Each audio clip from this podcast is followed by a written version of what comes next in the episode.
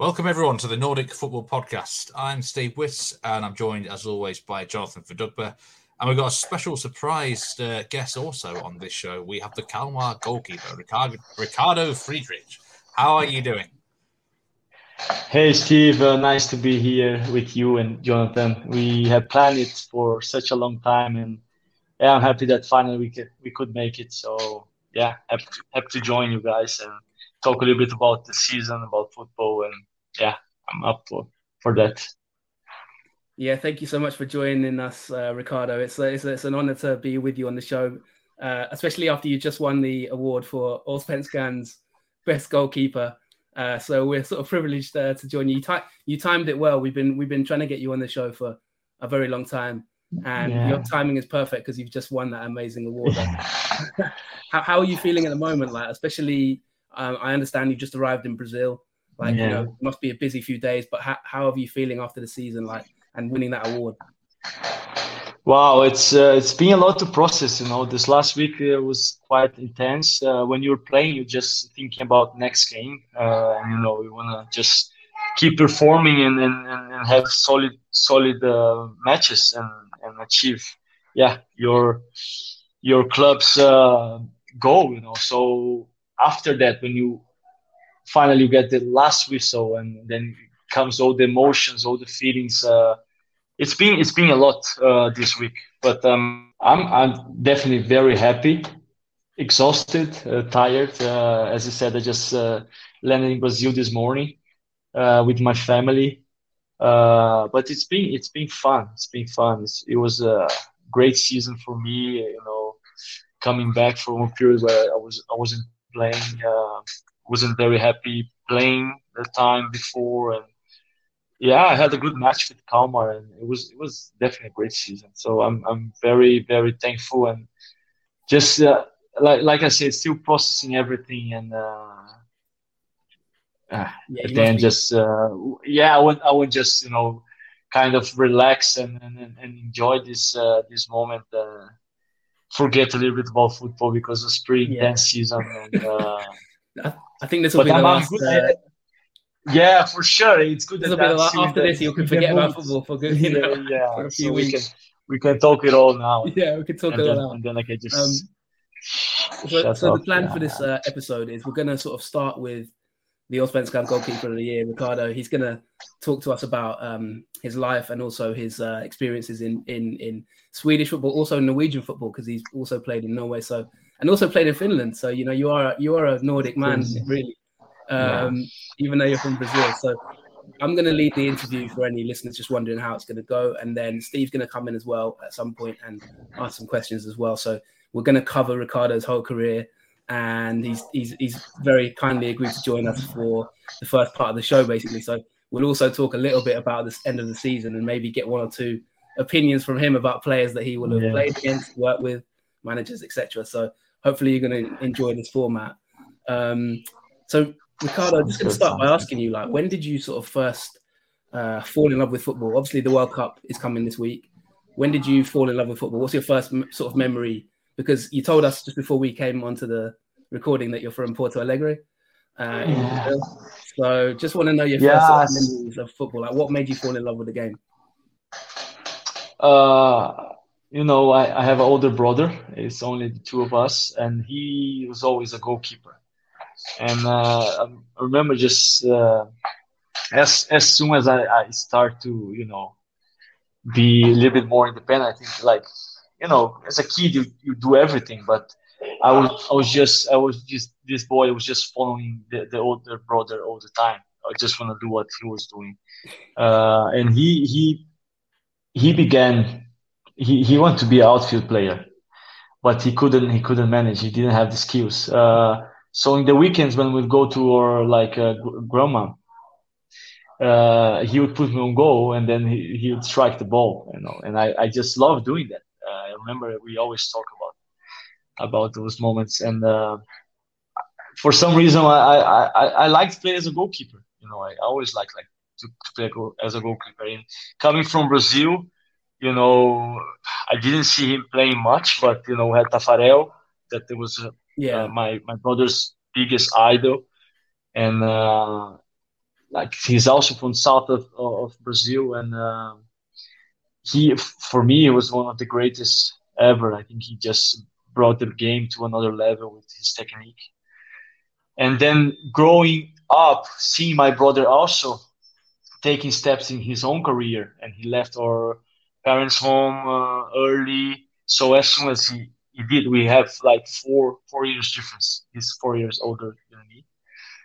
So I decided that's what I want to do. I don't want to, because I'm in Porto Alegre now, the capital of the Rio Grande do Sul, the southeast state of Brazil. But we are originally from Candelaria, a very small town. It has like 30,000 people there. And so from our hometown, nobody really made it, you know. So when my brother left and he was, chasing his dream, and I was like, looking up to him, and I want to do this. I want to do that as well. And so it was like always my plan B, and for some reason, I continue taking steps. I left when I was 14 years old and never came back. So I've been doing this for over half of my life. I'm 29 now. And Taffarel is the, I think, 1994 World Cup goalkeeping winner for Brazil, right? Of the World Cup. Yeah, exactly. Famous goalkeeper. Did you ever play outfield at all? And also, they say I know Steve loves goalkeepers, and he's a bit crazy. They say you need to be a little bit crazy to be a goalkeeper. Like, is that true? You know what I mean? Do you have to be a bit... I grew up with that kind of mentality, with that kind of idea, and I definitely get it after a while, because you need to be different at least. So, but like you mentioned, Taffarel, I also did the academy in his first club here in Brazil as well. So it's a well-known academy for goalkeepers. They also produce Alisson. Wow. I know Alisson pretty well. We worked together for 2 years, let's say. But he's 1 year older than me, and he was always playing for the senior team already. But things just happen in a way that it's not usually, here in Brazil, the competition is very, very high if you want to become a football player. Maybe for goalkeepers at that time, not as much as a striker, but I guess for the new generation now, we're having Alisson, Ederson, such a unbelievable level, you have more good goalkeepers from Brazil in the future. So it's been a long journey, but it's fun to remember all those things. And I just want to ask you there before we sort of move on and start, talking about your career in Kalmar. You just mentioned you were at the same academy as Alisson, and obviously Ederson as well is kind of like a goalkeeper who, you all have characteristics of playing with your feet. You know what I mean, being good with the ball in possession. Is that something that you learned at that academy, or is it just by chance? Yeah, just you asked me before if I played as outfield. I played futsal. Yeah. So futsal, the goalkeeper is pretty much involved from very early age. So in my hometown, there's this football club that would play in the weekends, but to keep fit and training, I had to play futsal during the week, and also playing a lot of other sports because I had a scholarship in this private school, just because I would play all kinds of sports. So I think that helped me to develop my body and my physical condition and the skills. But it's not like I don't consider myself with that much technique. Maybe for a goalkeeper, yes.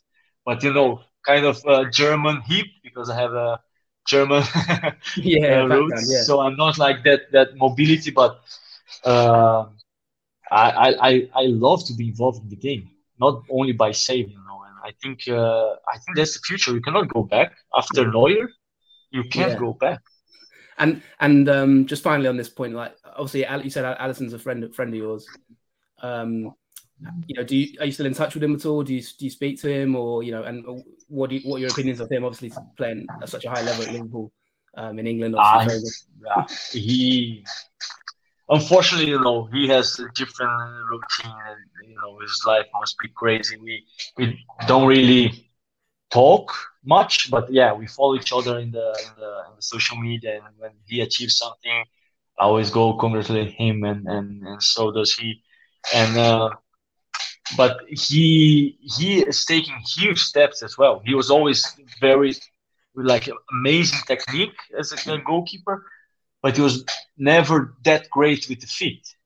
But when he moved out to Brazil, he just developed that skill in a certain way that it's impressive. So at the moment, for me, he's the most complete goalkeeper, and it's been for the last couple of seasons, you know. So fantastic, and also great guy, unbelievable, amazing personality, and it's not by coincidence that he has reached such a level, you know? So I think he really deserves, and I'm going to be rooting for him in the World Cup.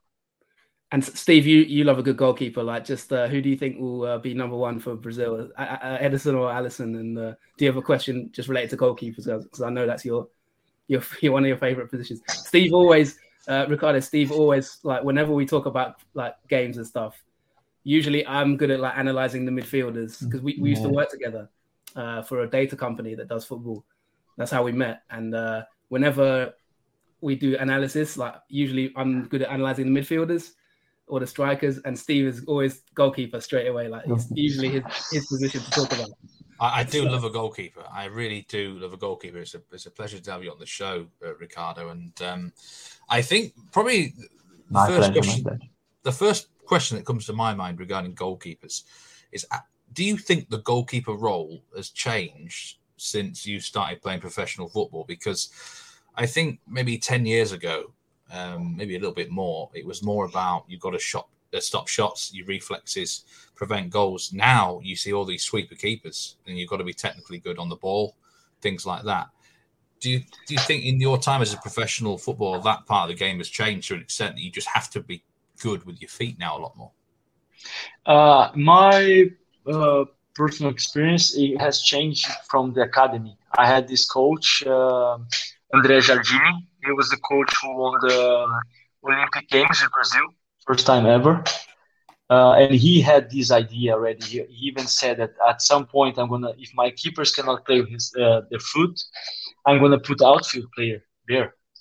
So I had this idea, but of course, after I became a professional, change it and so on, you have to kind of adapt. Not all coaches will back you up if you play that way. You know, there's some coaches just want the old style goalkeeper, you know, just play on the line, play solid, safe, don't take any risks.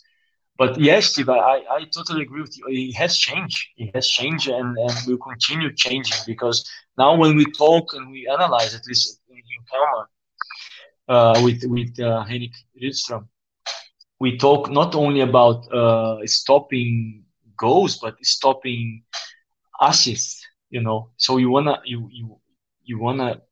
just avoid any kind of risk, any kind of dangerous attack. And when we are under threat, I'm just as another player in the pitch. You know, so if I can help sweeping or I'm there, you know. I don't need to be hanging on the line and just expecting, okay, the ball is going to come here and I need to save it. So I think it will take a little bit longer. I think it's not now that it will change completely, but I guess in the next 10 years you won't see the old style anymore. Honestly, I don't think it can go that way, because we are involved in the game, like you say. It's a fascinating question. Yeah, I have. I think if you look at my numbers, I have not as high touches as my midfielders, but probably more touches than any other midfielder in the league. Or that's at least not the top five, you know. Yeah, so we do have a few statistics for you, so we're gonna ask you a few questions in a bit about your numbers. The game is quite intense for me. It's wow, I have to be on all the time, and that's great. Actually, it's easier the hardest game is the ones that you're not involved at all. And then suddenly comes one ball and you need to, you know, yeah, it's going to be the ball of the game. Okay, we'll have some games like that. And we, because you face opponents that play for that for those situations. But at the end, if you look at in general, yeah, you're going to be very involved in the games, very involved. When did you, you just mentioned obviously Henrik Rydström, and you know, for those who don't know, maybe who maybe new listeners or something like that, Kalmar are a very possession orientated team. I think highest possession statistics in the league this season, if not top two, definitely. And Henrik Rydström is a manager who we wrote about as well. We have a partnership with Wisecat, and we wrote an article about Kalmar, obviously yourself and the team earlier in the season. When did you first get the call from Henrik Rydström to join Kalmar, and what were those conversations like? What did they sort of expect from you when you had that? You know, when you had that, how did the move come about, and what were your conversations at the beginning and your first impressions? Yeah, it was last year around middle October to the end that we negotiation got very intense because there were other clubs interest, but I don't know. There was something with Kalmar and my moment at that time, you know, I've said many times this season that I moved to Kalmar to reconnect with football. You know, I wanted to play again, enjoy the game, you know, feel alive, remind myself how much I love play football. And when Kalmar approached me, and I did my research and look how they played, and yeah, I started watching some matches as well. I was like, wow, I think I can fit in this. And now I understand why they want me. And then from the first conversation with Henrik, it was just like, yeah, sometimes we would say like, I think we'd like have to hold back because it felt so good from the beginning, even before I played. Like, okay, this is going to really work. And now I remember when we saw last time at the Galas in Kalmar, we both agreed that we had very high expectations. But even though we have overachieved everything, we have overperformed and comparing to what we have expected. So it's a great feeling. It's a great feeling. But it was something that we had time to sit together. Talk to he sent all his ideas about football, how much he wanted me to be involved as a goalkeeper from the very beginning. So even before I moved to Kalmar to sign the contract, I already knew, his mind in a certain way, and he's like that, very didactic. You know, we definitely we feel like we go to school every day because we sit and we study. We make tests, and then we play football as well, but we definitely analyze everything and go through all our, like, the principles and define them, question everything we do. So it's a great environment to be in, and that moved me. You know, I felt like, wow, this is the kind of place that I want to be in, because I can feel myself taking a big step in my career and my playing style there. So it was right, I guess, at the end. Seeing now, it was everything. When you had those conversations and you had a great feeling, you know, you thought, okay, I'm going to join Kalmar. What was the sort of difference? Like you said, it's like going to school. What's the difference between that and, say, maybe other clubs that you've been at in the past? Is it the fact that you know, do they do more analysis, or is it like more training, or what are the little differences that you would say at Kalmar? Because just for the listeners, I know we actually have quite a lot of Kalmar fans who listen to us. Yeah, and they always comment. So there's definitely going to be some comments on this show. Like some good shout out to Oscar Holt. What key little differences? Because Kalmar this season, before you answered, Kalmar this season finished obviously fourth in the league, just missed out on Europe, but had an incredible season really. Like I said, best possession team in the league, played a really clear style where, you know, you keep the ball, you build from the back, very, very sort of interchangeable, modern sort of style of play. some people have called Rydström the sort of the Pep Guardiola of Sweden and things like that. So what are the little differences compared to, say, like other clubs you've been at? Maybe just like you said about being at school kind of thing that helped you. I mean, when I was in Norway, we had a similar environment or similar idea about, or like with Kjetil Knudsen, because I was there from the scratches, like from the Obos-ligaen in 2017 to second place 2019, and so there was like a huge change in inside the club. You know, Buda was just in a bad moment. They just had their 100th anniversary and they got relegated, and people were not involved with football in the community. So it was like very, it felt like a funeral when I walked in. And then came Knudsen, changing the idea, changing the mentality, changing the culture. But that takes time, you know. It really takes time. And I was able to see it from, like I said, from the very beginning. And that, in a way, changed a little bit for me, because as we were taking steps, Bodø/Glimt was starting with their staff, with their team. They're starting to really go more into development. You know, like they really want to take the best from every player, and so on. And then they would just you have like individual analysis. You would have a clear idea how to play. And it's not by coincidence that they have achieved what they have achieved in the last couple of years. And then Kalmar came with that, but with something extra, because I don't know. It's some. I was even asked the other day when I was at Gala in Stockholm by this journalist, and he asked about Henke because there was rumors that he would leave and so on. And he didn't win the best coach in Allsvenskan.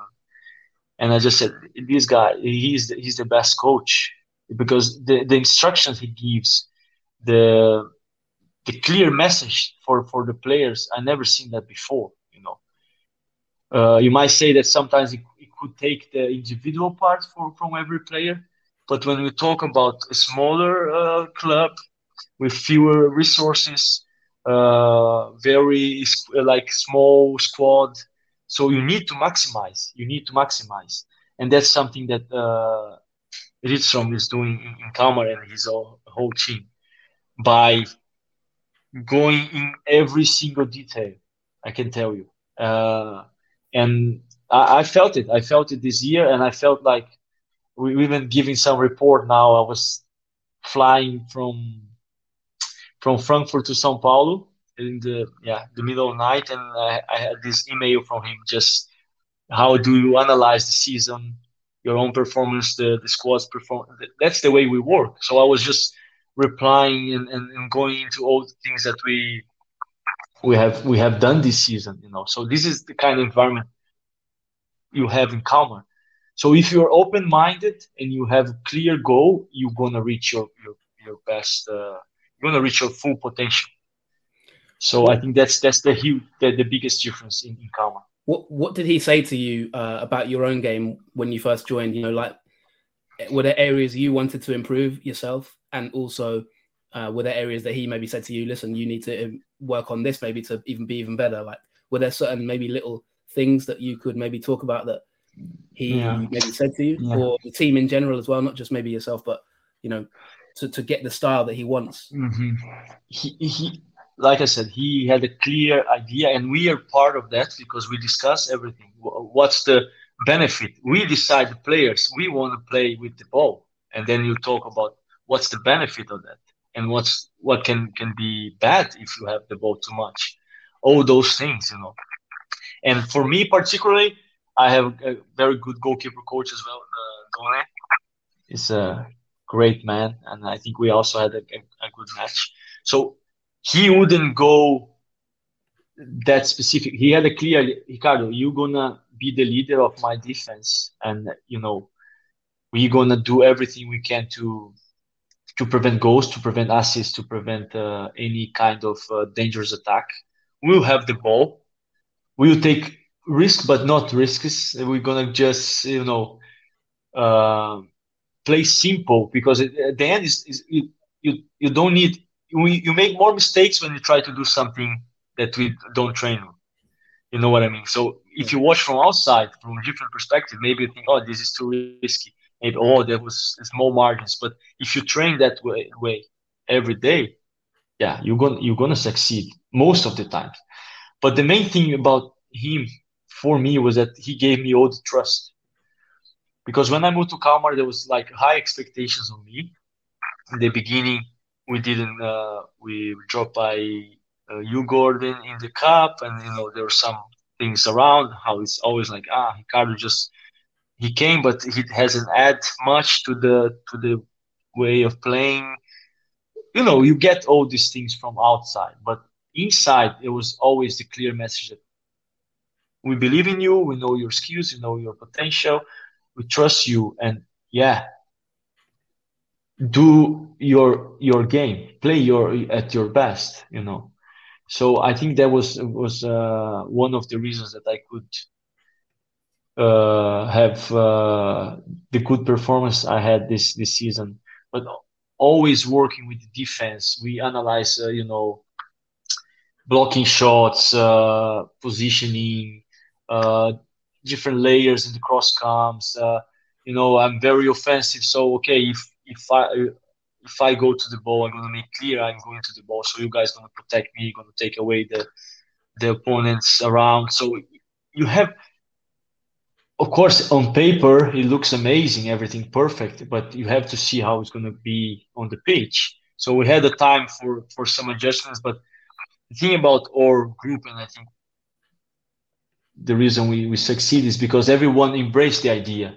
We even had this fika idea that I, you know, to bring the, I don't know if you heard, yeah, you know, the Swedish fika every time, and everybody just, they loved it.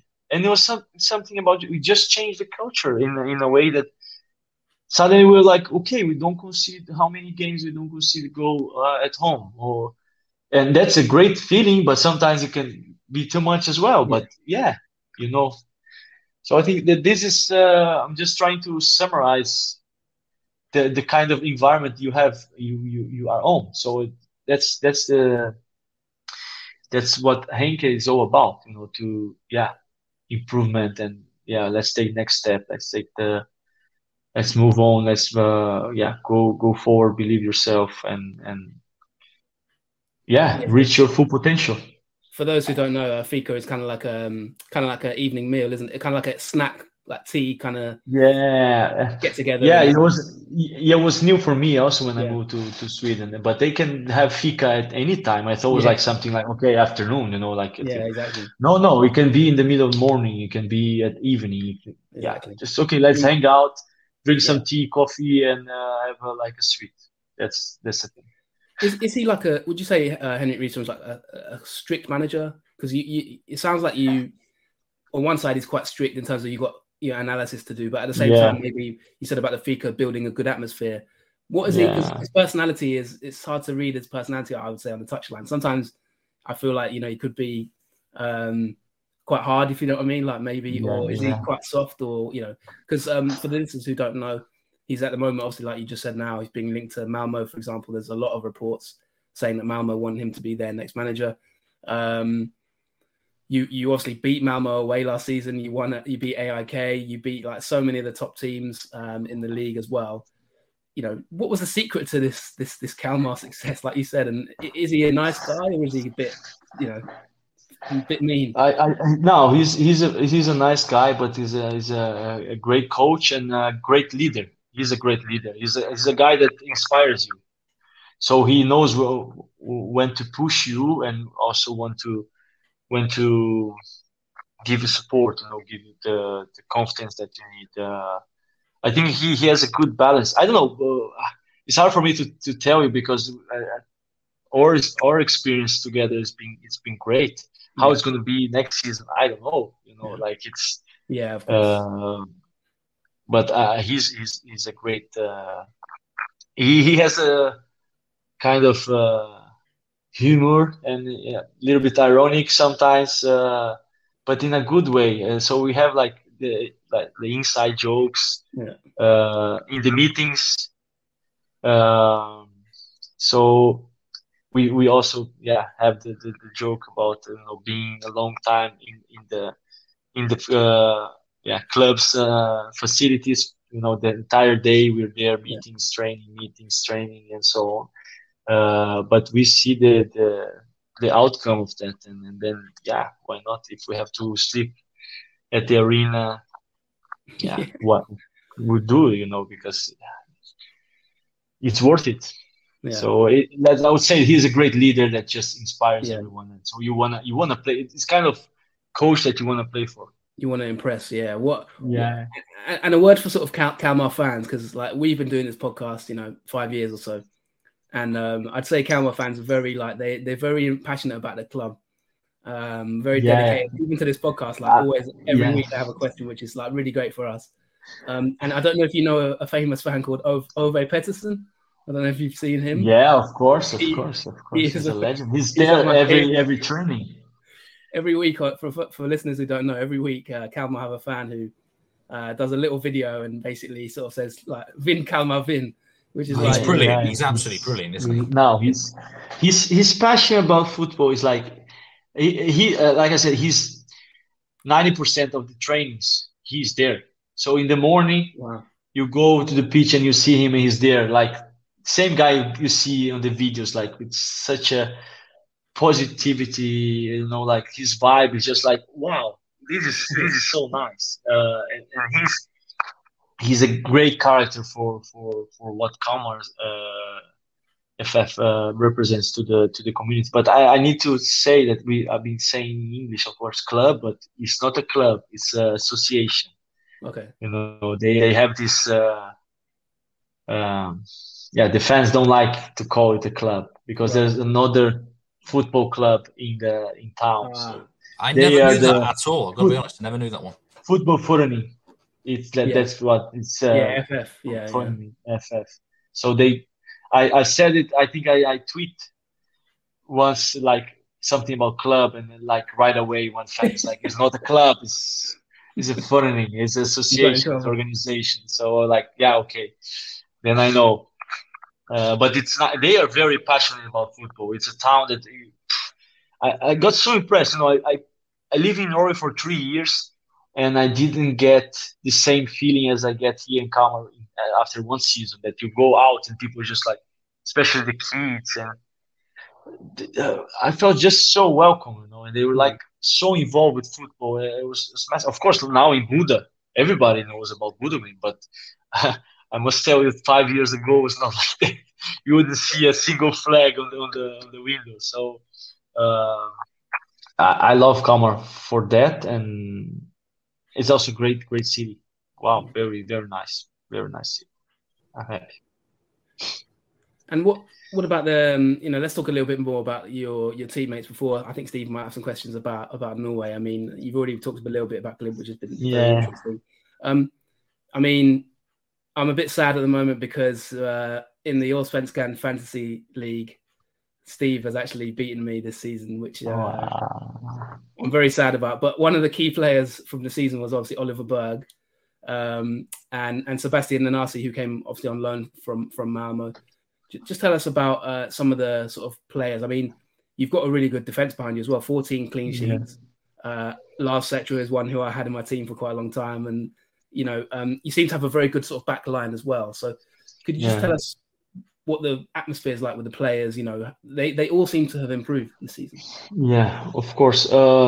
Again, it comes back to what I said before. I think with this kind of environment and with the right profiles, Oliver Berg is such a leader for us and such a great player and professional, so humble, always open to learn, as everybody else sometimes I think we are too humble. I usually say to the guys, we need to we are great. I'm telling you, when we face any other team in this league, they are afraid to play against us. But we have these profiles, like Lars as well, what a central defender, you know, like a whole backline. Think about David, the Iceland. He's great. And then we had Axel Lindau, impressive with his skills. Of course, this season adapting a little bit as a right back, and but he's so offensive. Also was a great tool for us. And then we had Yuan, who came from Sirius at New Henke. And it felt like, I remember after, I think, 2 games, I went to him and said, like, it feels like you always been here. But he just joined after summer, you know, like. And then, of course, Sjøstedt, Rasmus. I mean, in general, we had a group that has taken steps together. So I felt like most of the players, or maybe all the players, could play at their best level, you know. So I remember having this feeling in Glimt, and I remember players leaving to higher, to bigger leagues because of that. Of course, they are great talents, but if you are playing in a team that favors you, or that you feel the importance of your own skills there, for sure you're gonna play great, and then yeah, everything is possible. I'll tell you what, I've got a very interesting goalkeeping question for you here, Ricardo. Okay. I've noticed that in the Allsvenskan, certainly the last 2 years, set pieces seem to be becoming an even bigger thing. There's some seriously specialised long throw takers in particular. I mean, you just got to look at the Warburg match on Sunday. Mm-hmm. They scored a goal there, effectively named to stay in the league. And by the way, you definitely will have more touches than any Varberg midfielders because they're just so route one. Sorry, Varberg. How do you have a plan in place to deal with set pieces and specifically long throws? Because this was a thing over here when we had Rory de Lapp at Stoke. Everyone was like, "How do you deal with it?" And some goalkeepers were terrible, but it feels like the best goalkeepers in Sweden this year, Samuel Brolin, yourself, you seem to have a much better action plan. Yeah, definitely. Some teams just have that as the biggest threat. I think in the beginning, Hammarby scored 80% almost of their goals when they had a great run, if I'm not wrong, from set pieces. Long throws. We had a hard time against Mjällby. We conceded a goal that we shouldn't concede at home that game, and it's very hard because, like you said, you have the tactical idea, but at the end, it's so much about stepping up, take responsibility for your own role, and knowing that, okay, I trust my guy behind me, so I'll give him support in case the ball is not mine. But you have to link with the defense in a way that, you just – it's like – it might sound silly, but like you have to decide, okay, we're not going to concede this ball. We're going to clear this. Doesn't matter how. Because if you get a little bit sloppy, you're going to end up conceding goals. And I think we were the team that conceded the least, one of the least goals by set pieces. Yeah, exactly that. That's why I was interested. If you have do you have a set piece coach, or do you just really work? Yeah, we had Stefan. He was very into it, so we will have like a clear analysis. But we had principles, so it's not like okay, we can adapt depending the opponent because you try to see what's their target, what they want. If they go for second ball, like make the runs, try to, you know, disturb a goalkeeper and so on. But we have principles, very strong ones for each zone of the area. And also, I must be very active. And then, I think that also can give the defenders the feeling, okay, we got a goalkeeper that is going to come here. And then I got more confidence to deal with that, because I know even if I go and I say not that I missed the ball, but I got the support. I got the players around me protecting me. So that's what we do. Okay, it's in your zone. I will take the ball. Players around me will just protect me, you know. So we're just going to clear this ball from here. You have a very interesting career, actually. Obviously, you started off over there in Brazil, and then you moved up to Finland to a team called ROPS from Rovaniemi, and then to Bodø/Glimt. I mean, it's incredible that you actually have played for two teams effectively inside the Arctic Circle. I think Rovaniemi is actually just very slightly south, more known for its club called FC Santa Claus, actually, one of those weird names in football. And then obviously moved to Turkey, to Ankara Gucu. I'm terrible with Turkish pronunciations. And then to Kalmar. Obviously at Bodø/Glimt, you were there for a couple of seasons under Kjetil Knudsen. And your final season there, they finished second. Did you see coming what was going to happen to Bodø/Glimt over the next 3 or 4 seasons, that they would be so strong? Could you see that coming? Not really. If I would see only the football part of the club, yes, like the staff, the coaches, and so on, they had a clear idea. I didn't feel that much from the club, but I think they learn a lot through the process, you know, Bodø/Glimt, and they were spot on some of their decisions, I guess. I mean, who nobody could predict that. No, you couldn't. It was, yeah. It's just like, okay, now when I look back and I've been there, I can understand how it happened, but at the same time, it could have gone very bad, because I remember our first year after getting promoted, 2017, 2018, we really struggled to stay in the league. And then all the main players left for 2019. But that was the decision from the club that maybe made like the hugest impact, because then the young players had to step up, and they were ready, like Jens Petter generation, and then you had like Patrick Berg, and you had Marius Lund, all the players that now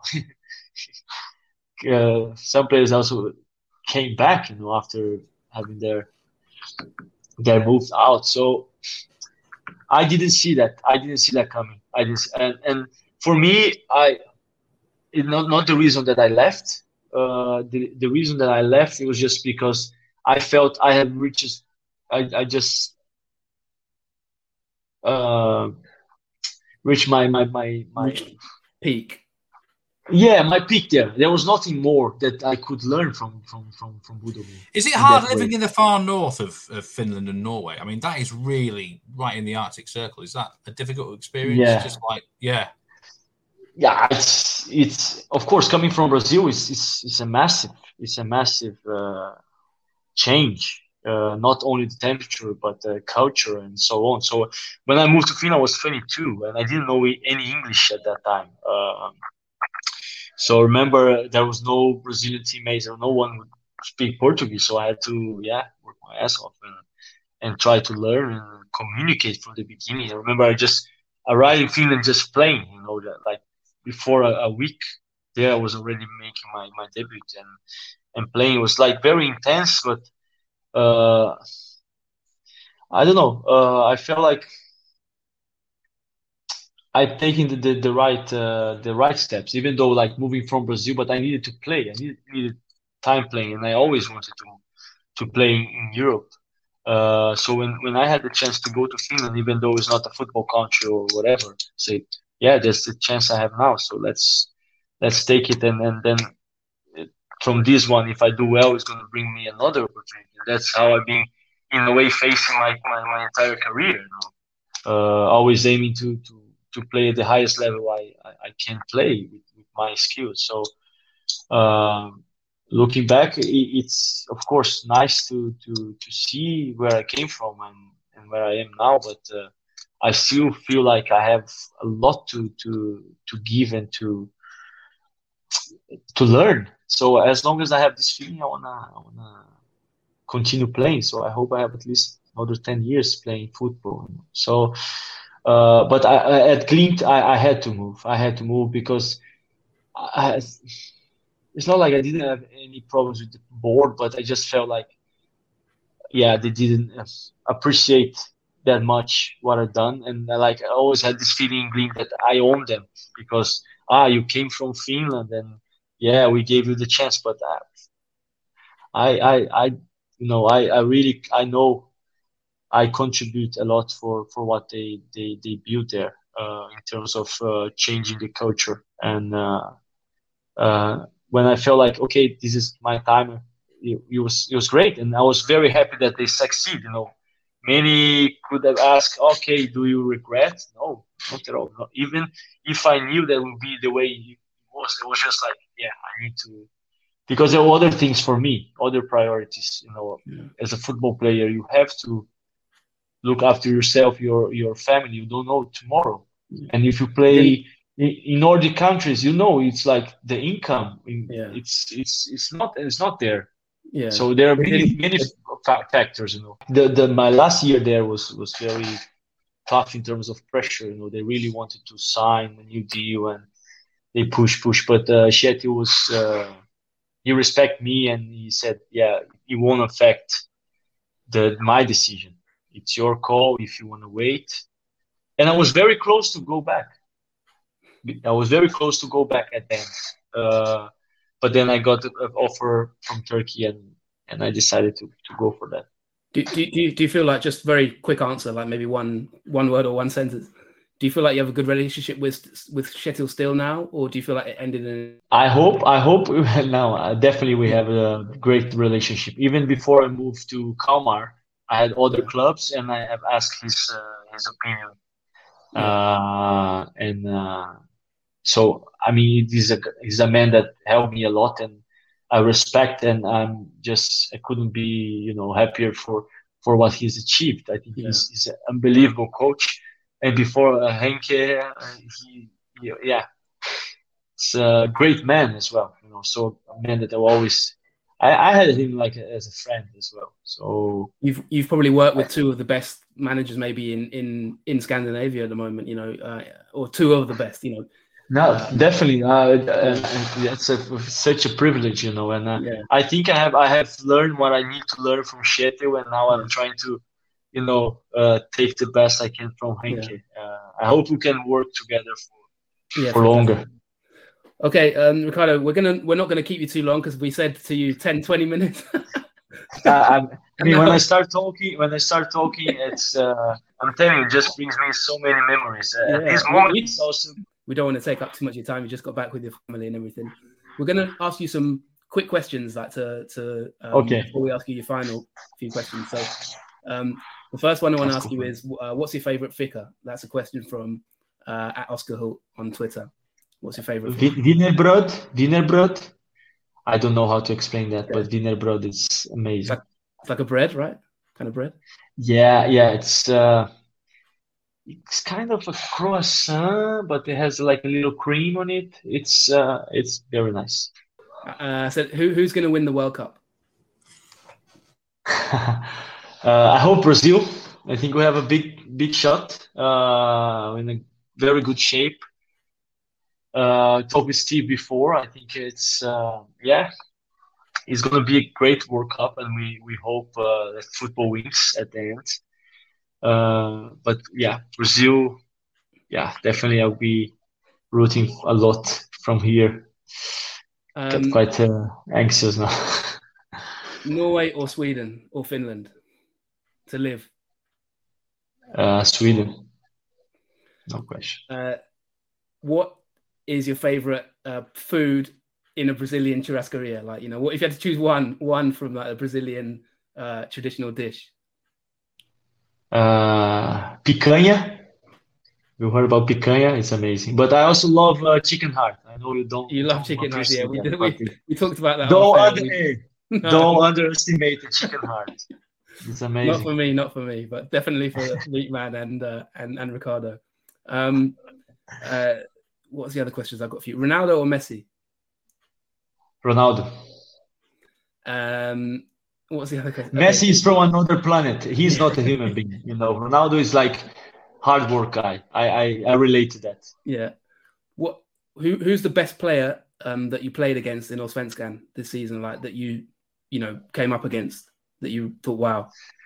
I have to say Jeremy Else. Yeah. You can say three. You can say three if you want. Three. Play the face. Jeremy Else. Yeah. Hacking players, they were all three hacking players. Yeah, they were like, yeah. We were the only top team that we didn't manage to beat. Yeah, yeah, it's true. This season, best like team apart from Kalmar in Sweden in terms of atmosphere, maybe that you feel like you had enjoyed playing. I love the atmosphere at Tele2 Arena, but I hate the pitch. Football is not playing artificial. Yeah, it's difficult. We have this old grass against artificial debate all the time. And in Sweden, of course, there's a lot more grass pitches. And certainly in Norway, there's hardly a grass pitch around these days. But in Sweden, it's, atmosphere-wise, I think I always look at Gothenburg there. But there's certainly the Stockholm one also. Yeah. Now many big games to play here. That's it was great. In home, we had a very good atmosphere as well. So at the end, like every game had its own special feeling. So I was impressed by that. Fantastic, really good stuff. And then just two final questions, basically. Number one, like, do you sort of analyze your games? You know, I know Henrik makes you, but do you enjoy that? If you know what I mean, and is that something that you quite enjoy doing? And how do you do that? Like, do you watch the matches? I do it for a long time. I think since I moved from Brazil, I've been as much as I can get as data I use.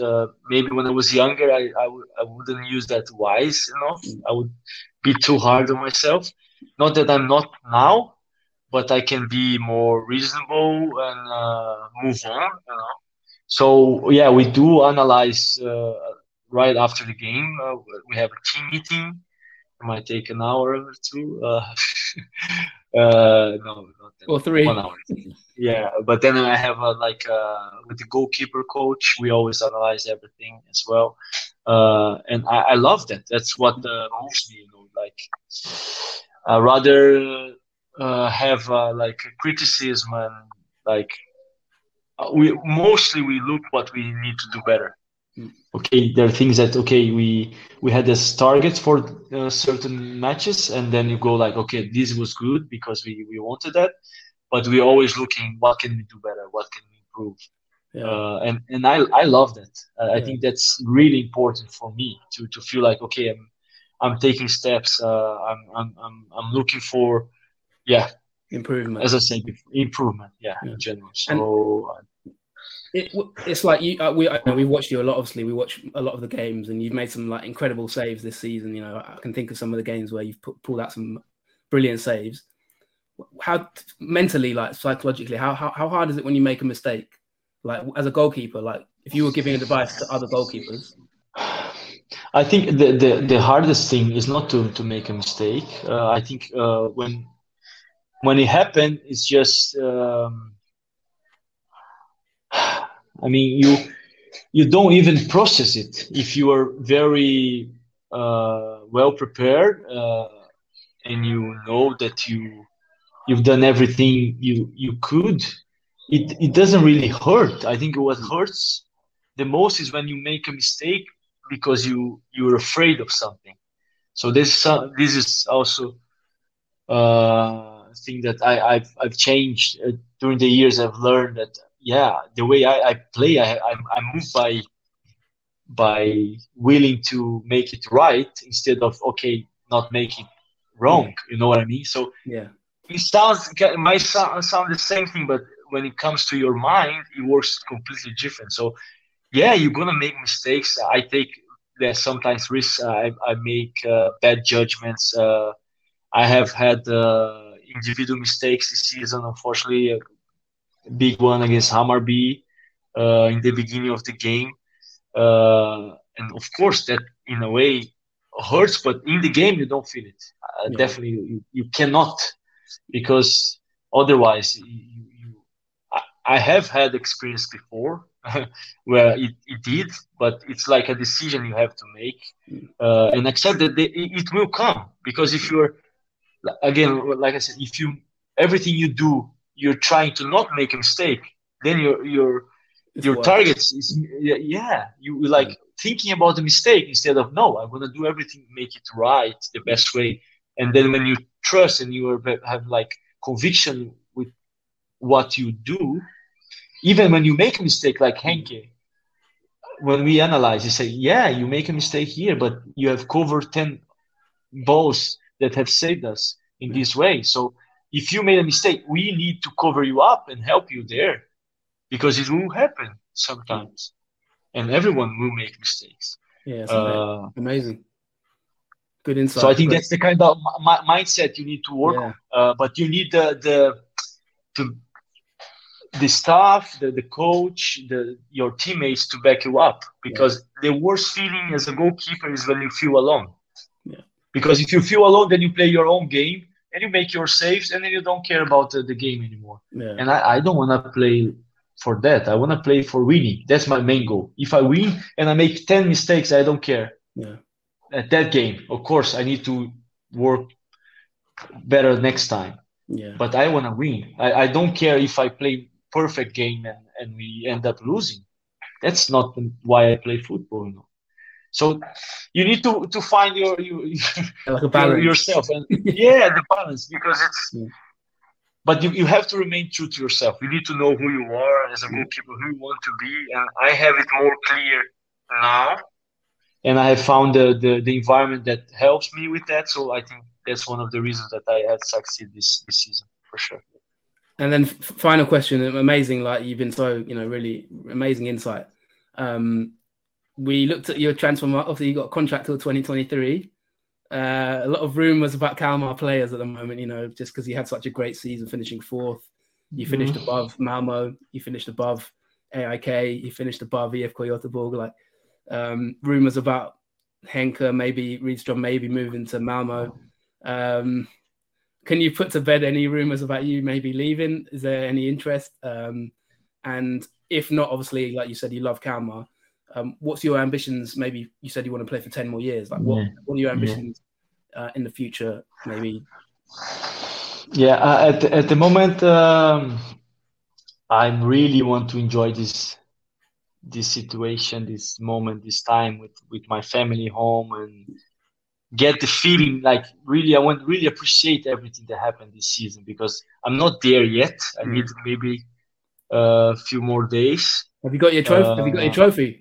With you? Yeah, I brought everything actually in my bags. I was so concerned that I would break the prices, but no, they're good here. They're home. They're safe. But in football, you never know. We talked before, Steve. Sometimes it's not even up to you. So what I can say, I can't control anything now. I know I have control with Kalmar. I'm happy there. And if you give me a clean sheet now for next season to draw any kind of dream I have, I don't know what to say, what I want, because I really just want to live this moment. And I said it during the season as well, like, for as long as I feel like in Kalmar I have a big purpose, and the association's goals and ambitions match mine, I want to continue. As long as I feel like, okay, I'm improving, I'm being like, I'm adding something to Kalmar, and I'm getting back as well. I want to be there. I have such a good relationship with the fans from the beginning as well. The way they have received my family, they really feel home there. Romario. Not only a great player, but a great man. His family just opened their front doors for us, and that also really helped. So we have everything in place in Kalmar, but you know how it is in football. And it's the same for Henke. He's happy there. And we talk now. As I said before, I left, and we both agree. Let's just leave this moment. We don't know about tomorrow, but we want to be in Kalmar now, and we have contract. So That's what I can say. And about future, I don't know where my career will bring me, but for sure, I want to really enjoy the game for as long as I can, because it takes a lot, you know. Sometimes you get exhausted of it, you know, guys, how it is, but also gives you a lot as well. And if you find your purpose doing this, then you cannot do anything else. So I really hope I can stay healthy and have a long career ahead. Yeah, it's amazing. I've got one question before okay. We go. You'll like this one, actually. I feel a bit like Gary Neville on the overlap here. Imagine this is the last minute of a game of a cup final. You are leading okay. 1-0. Okay. And the opposition have got given a penalty. Okay, it's going to be the last kick of the game. You can't, you cannot pick yourself here. Which goalkeeper in the world right now do you want to try and save that penalty? Right now, Porto's goalkeeper. Oh yeah, Costa. Costa, yes, he's. Really? I mean the chance that he's gonna save again maybe is very low, you know, because he's saving everything. But the guy's got some skills now. Yeah, and, at the moment, you know how it is football. You have to pick who is best now, and tomorrow is gonna be a new one. But now I think he's done incredibly well. Diego Melis de Costa. Yeah, he's linked with United. He's linked with him, apparently. Yeah, very good answer. Thank you. And I'm gonna have to do one more question, because I was gonna ask something. What you said about you don't have control, about where you said sometimes players don't have control.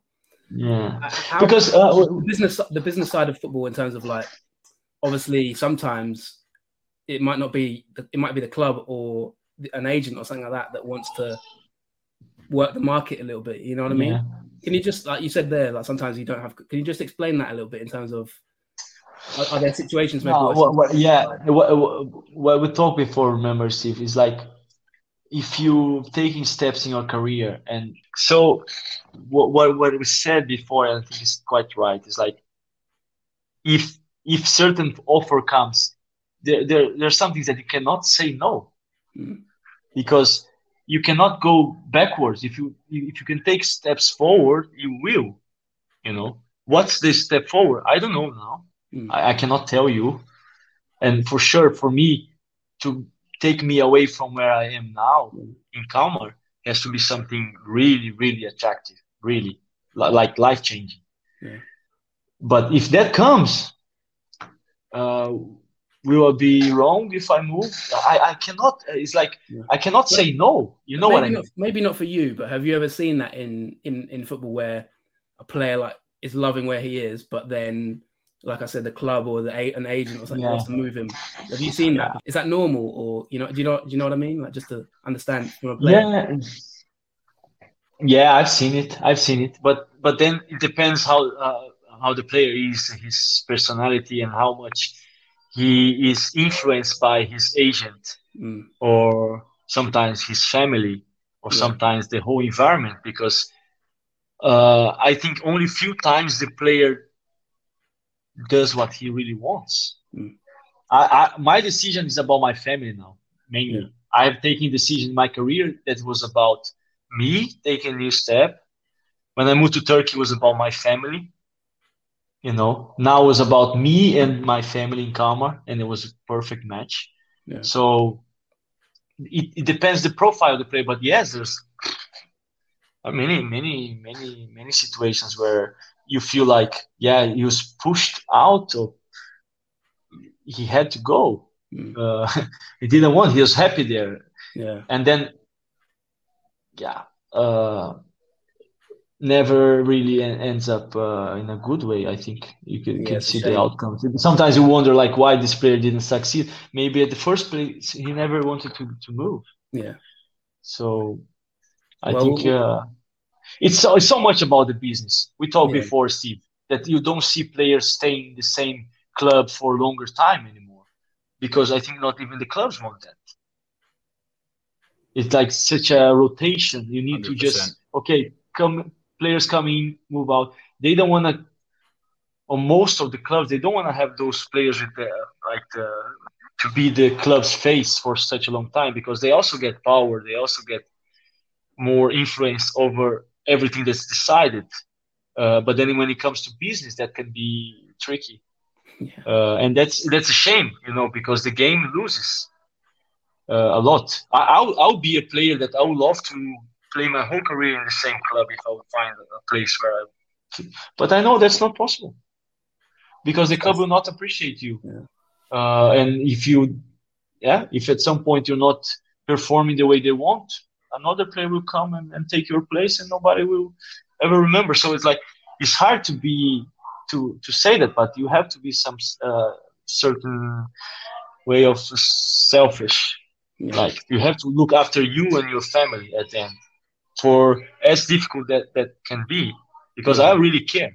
I don't want to play in a place that I don't care about what's going on there. You know, I want to, like I said, everywhere I've been, I always say, like, when I leave here, I want to leave this place better than when I came, you know.